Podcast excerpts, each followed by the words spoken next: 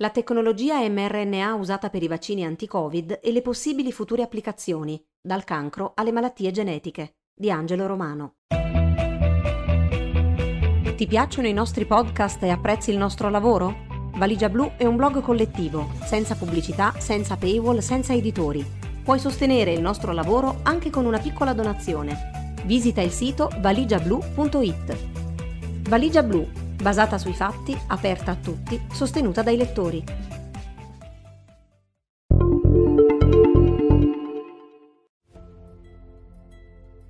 Scommessa o scoperta rivoluzionaria? Da quando sono stati approvati i vaccini di Pfizer e BioNTech e di Moderna, grande attenzione è stata rivolta alla particolare tecnologia utilizzata per svilupparli, l'RNA messaggero, mRNA. A differenza dei vaccini più tradizionali, che utilizzano una versione indebolita o morta di un virus o una proteina generata in laboratorio, queste tipologie di vaccino sfruttano una molecola che noi stessi usiamo, l'RNA messaggero, appunto. L'mRNA contiene l'informazione per produrre la proteina spike S che il virus utilizza per entrare nelle cellule che infetta.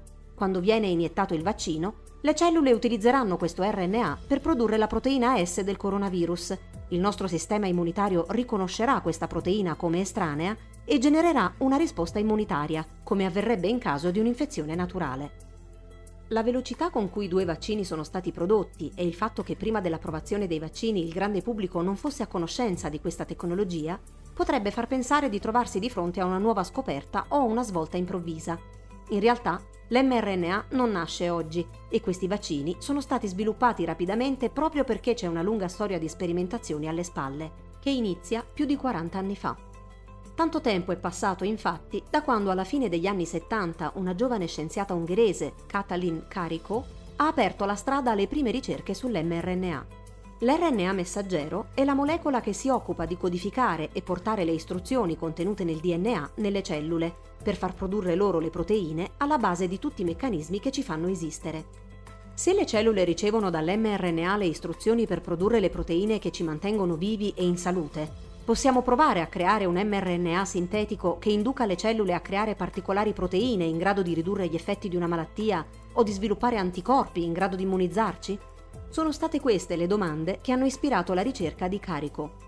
Da allora ci sono state molte battute d'arresto, sono state distrutte carriere accademiche per mancanza di finanziamenti, diverse società sono andate quasi in bancarotta.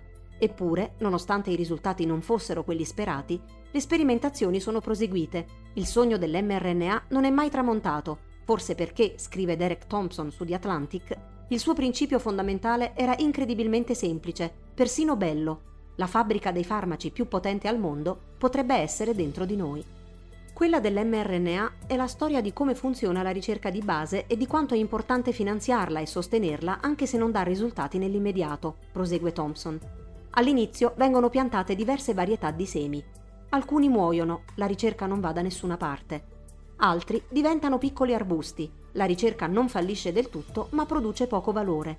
E alcuni semi sbocciano in alberi torreggianti con frutti abbondanti, che scienziati, aziende e tecnologi raccolgono e trasformano in prodotti che cambiano le nostre vite. Quando semini non puoi sapere se stai piantando un buco nell'acqua o la futura scoperta rivoluzionaria, e anche in questo secondo caso non saprai mai all'inizio che tipo di scoperta farai. Per anni la tecnologia dell'mRNA sembrava un arbusto, nel 2020 è sbocciata in tutto il suo splendore, in un ambito di applicazione per cui non era stato inizialmente pensato.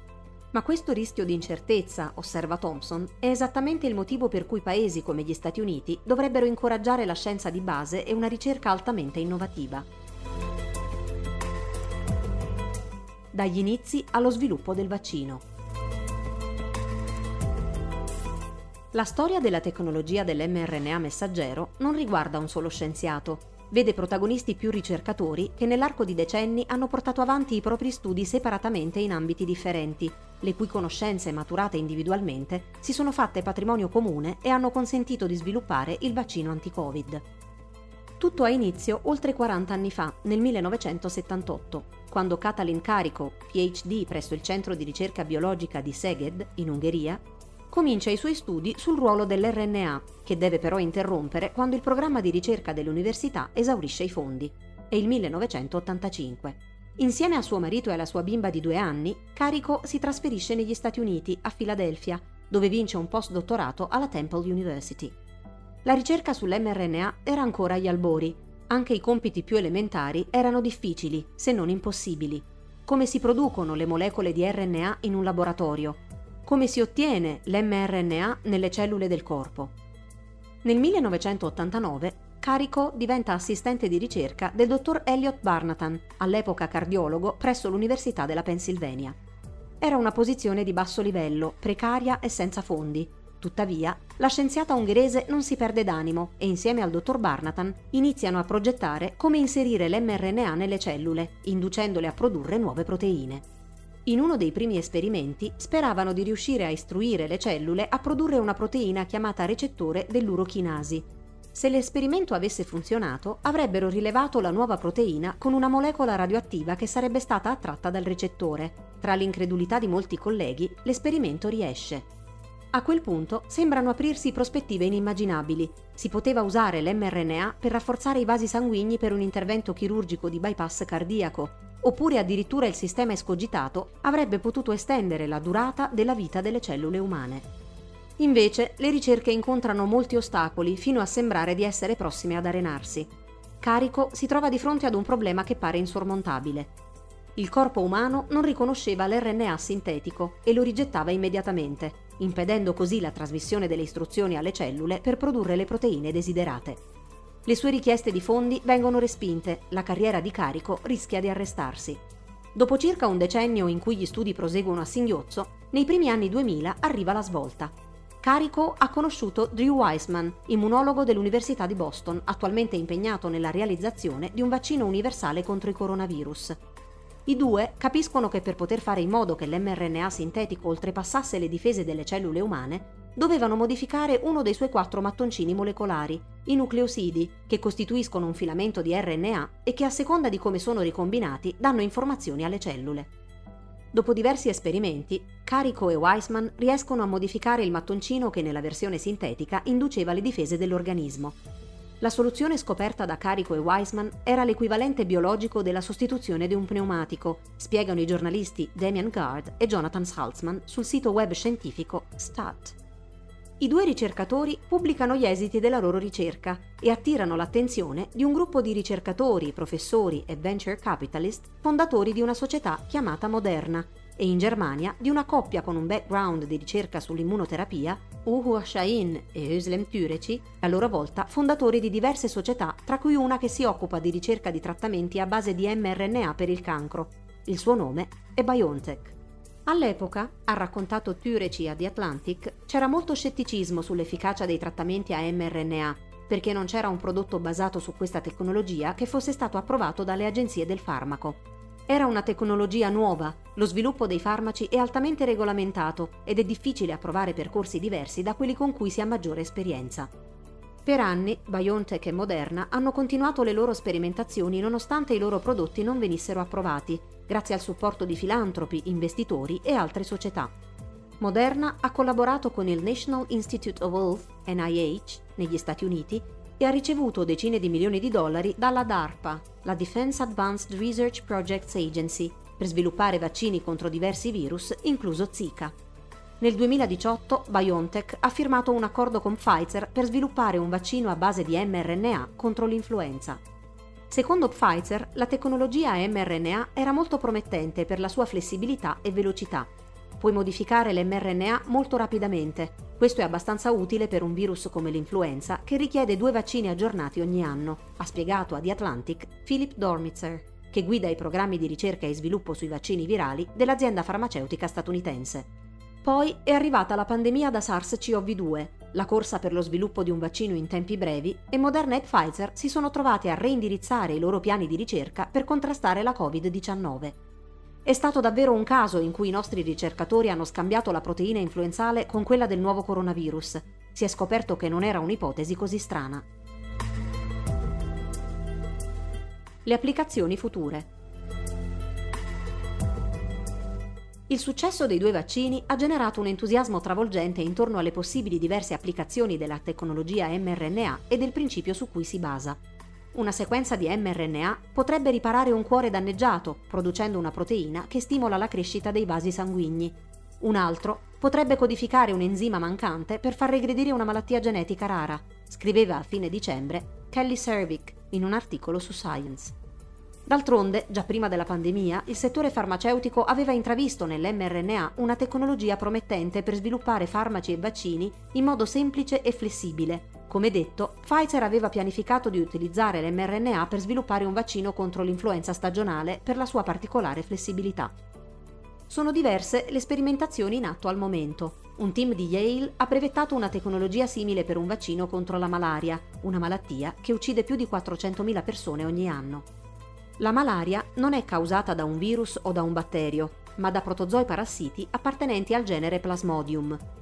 Le specie di plasmodi responsabili della malaria umana si trasmettono in modo naturale da uomo a uomo mediante la puntura di zanzare infette appartenenti al genere Anopheles.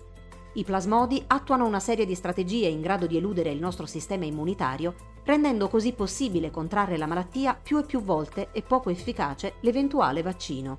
L'unico esistente garantisce solo una protezione parziale.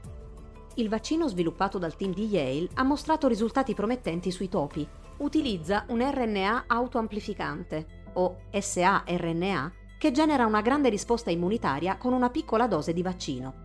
Se dovesse mostrarsi efficace rispetto al vaccino anti-Covid, con saRNA sarebbe sufficiente iniettare un centesimo di mRNA per avere lo stesso effetto, ha commentato Richard Bucala, co-inventore del vaccino e scienziato presso la Yale School of Medicine. BioNTech sta testando la tecnologia per fare in modo che vengano create proteine su richiesta associate a tumori specifici, melanoma, cancro al seno e cancro alle ovaie, tumori al pancreas e alla pelle, per insegnare al corpo a combattere il cancro avanzato. Per ogni malato di cancro, BioNTech preleva un campione di tessuto da un tumore per eseguire un'analisi genetica. Sulla base di quel test, l'azienda progetta un vaccino mRNA personalizzato che dice alle cellule del paziente di produrre proteine associate alla specifica mutazione del tumore. Il sistema immunitario impara a cercare e distruggere cellule tumorali simili in tutto il corpo. Si tratta di un ciclo di analisi e progettazione non così diverso da come è stato sviluppato il vaccino contro il nuovo coronavirus, a partire dal sequenziamento di SARS-CoV-2 è stata identificata la proteina spike e realizzata una terapia efficace. Moderna ha avviato dei test per sviluppare vaccini contro il citomegalovirus e insieme all'azienda farmaceutica Merck contro il cancro alla testa e al collo. L'idea, scrive Emanuele Menietti su Il Post, è creare un vaccino mirato per ogni paziente, sulla base delle mutazioni genetiche riscontrate nelle cellule tumorali, e somministrarlo insieme al Keytruda, un farmaco specifico per i tumori distribuito da Merck. Ulteriori sperimentazioni sono state avviate da altre aziende farmaceutiche sulla fibrosi cistica, sull'insufficienza cardiaca, sul deficit di ornitina transcabarmilasi o TCD, una patologia del ciclo dell'urea, sull'amiloidosi da transtiretina, una patologia multisistemica rara. BioNTech sta infine sperimentando delle terapie con mRNA sintetico per rallentare e invertire gli effetti della sclerosi multipla. Sono fermamente convinto, ora più che mai, che l'mRNA possa davvero portare un cambiamento significativo, ha commentato Tureci di BioNTech. In linea di principio, tutto ciò che puoi fare con le proteine può essere sostituito dall'mRNA. Non esiste la bacchetta magica. In linea di principio tutto è possibile, ma Peter Oates, noto scienziato esperto di vaccini, salute globale e malattie tropicali, invita a stare attenti ai facili entusiasmi. A marzo 2020 Oates era convinto che il vaccino più efficace sarebbe stato quello sviluppato dalla casa farmaceutica Merck, che negli anni scorsi ha sviluppato un vaccino efficace contro Ebola, utilizzando il virus della stomatite vescicolare, VSV, che non ha alcun effetto sull'uomo, ma che è in grado di generare una risposta immunitaria neutralizzante contro Ebola. Contro il nuovo coronavirus, questa tecnologia promettente ha invece fallito negli studi clinici e Merck è stata costretta a interrompere lo sviluppo del vaccino. Questa storia è una lezione fondamentale di come funziona la scienza, spiega Hotes.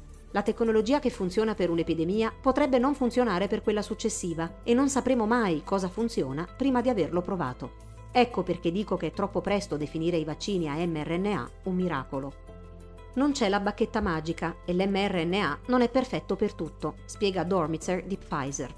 L'mRNA non è il santo Graal, Scopriremo che ci sono malattie contro le quali l'mRNA ha sorprendentemente successo e altre contro cui non ha effetto. Dobbiamo dimostrarlo per ogni singola malattia infettiva, una per una, aggiunge Tureci. Nel caso dell'mRNA, scrive Monica Panetto su Il Bo Live, le nanoparticelle lipidiche che contengono l'RNA messaggero devono raggiungere tessuti o organi del corpo attraverso il flusso sanguigno e questo non è sempre così semplice. Inoltre, quando vengono somministrate poche dosi, l'mRNA si degrada poco dopo la vaccinazione e in caso di dosi ripetute potrebbero manifestarsi effetti collaterali dovuti per esempio all'accumulo delle nanoparticelle lipidiche nell'organismo o a una risposta infiammatoria all'RNA estraneo. I vaccini di oggi sono l'esito dei successi e dei fallimenti passati. Tutta questa storia ci lascia un'altra lezione per il futuro anche rispetto alle applicazioni future dell'mRNA. Se è vero che non ci sono bacchette magiche, tutte le sperimentazioni fatte, i percorsi e le intuizioni dei singoli ricercatori, i test fatti per provare le ipotesi formulate, anche i fallimenti e le esperienze che sembrano più lontane, hanno consentito di arrivare a dei vaccini efficaci contro il nuovo coronavirus in tempi rapidissimi. Il coronavirus potrebbe essere uno degli obiettivi vaccinali più facili che abbiamo visto nei tempi moderni. Quasi tutto quello che abbiamo lanciato ha funzionato, osserva Hotes. Ma se è stato davvero un bersaglio facile, commenta Derek Thompson su The Atlantic, è perché c'è stato un lavoro scientifico collettivo a monte. Quattro anni fa, in seguito allo scoppio della sindrome respiratoria mediorientale, MERS, una ventina di scienziati dell'NIH, della Vanderbilt University, del Dartmouth College e di altre istituzioni hanno pubblicato un'analisi dettagliata della forma e del comportamento della proteina spike. Questo ha permesso di partire avvantaggiati nello sviluppo di un vaccino.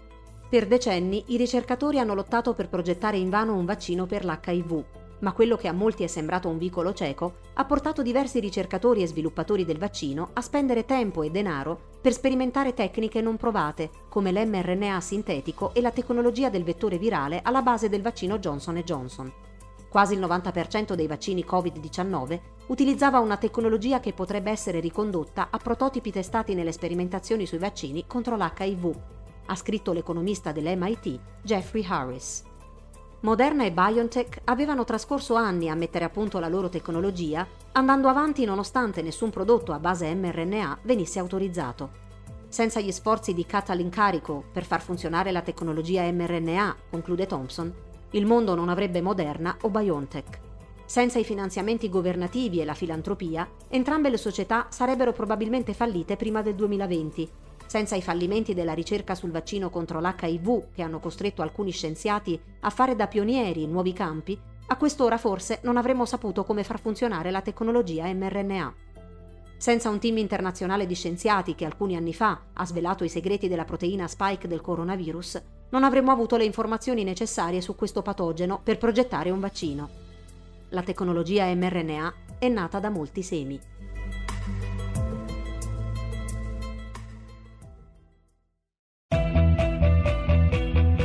Ti piacciono i nostri podcast e apprezzi il nostro lavoro? Valigia Blu è un blog collettivo, senza pubblicità, senza paywall, senza editori. Puoi sostenere il nostro lavoro anche con una piccola donazione. Visita il sito valigiablu.it. Valigia Blu, basata sui fatti, aperta a tutti, sostenuta dai lettori.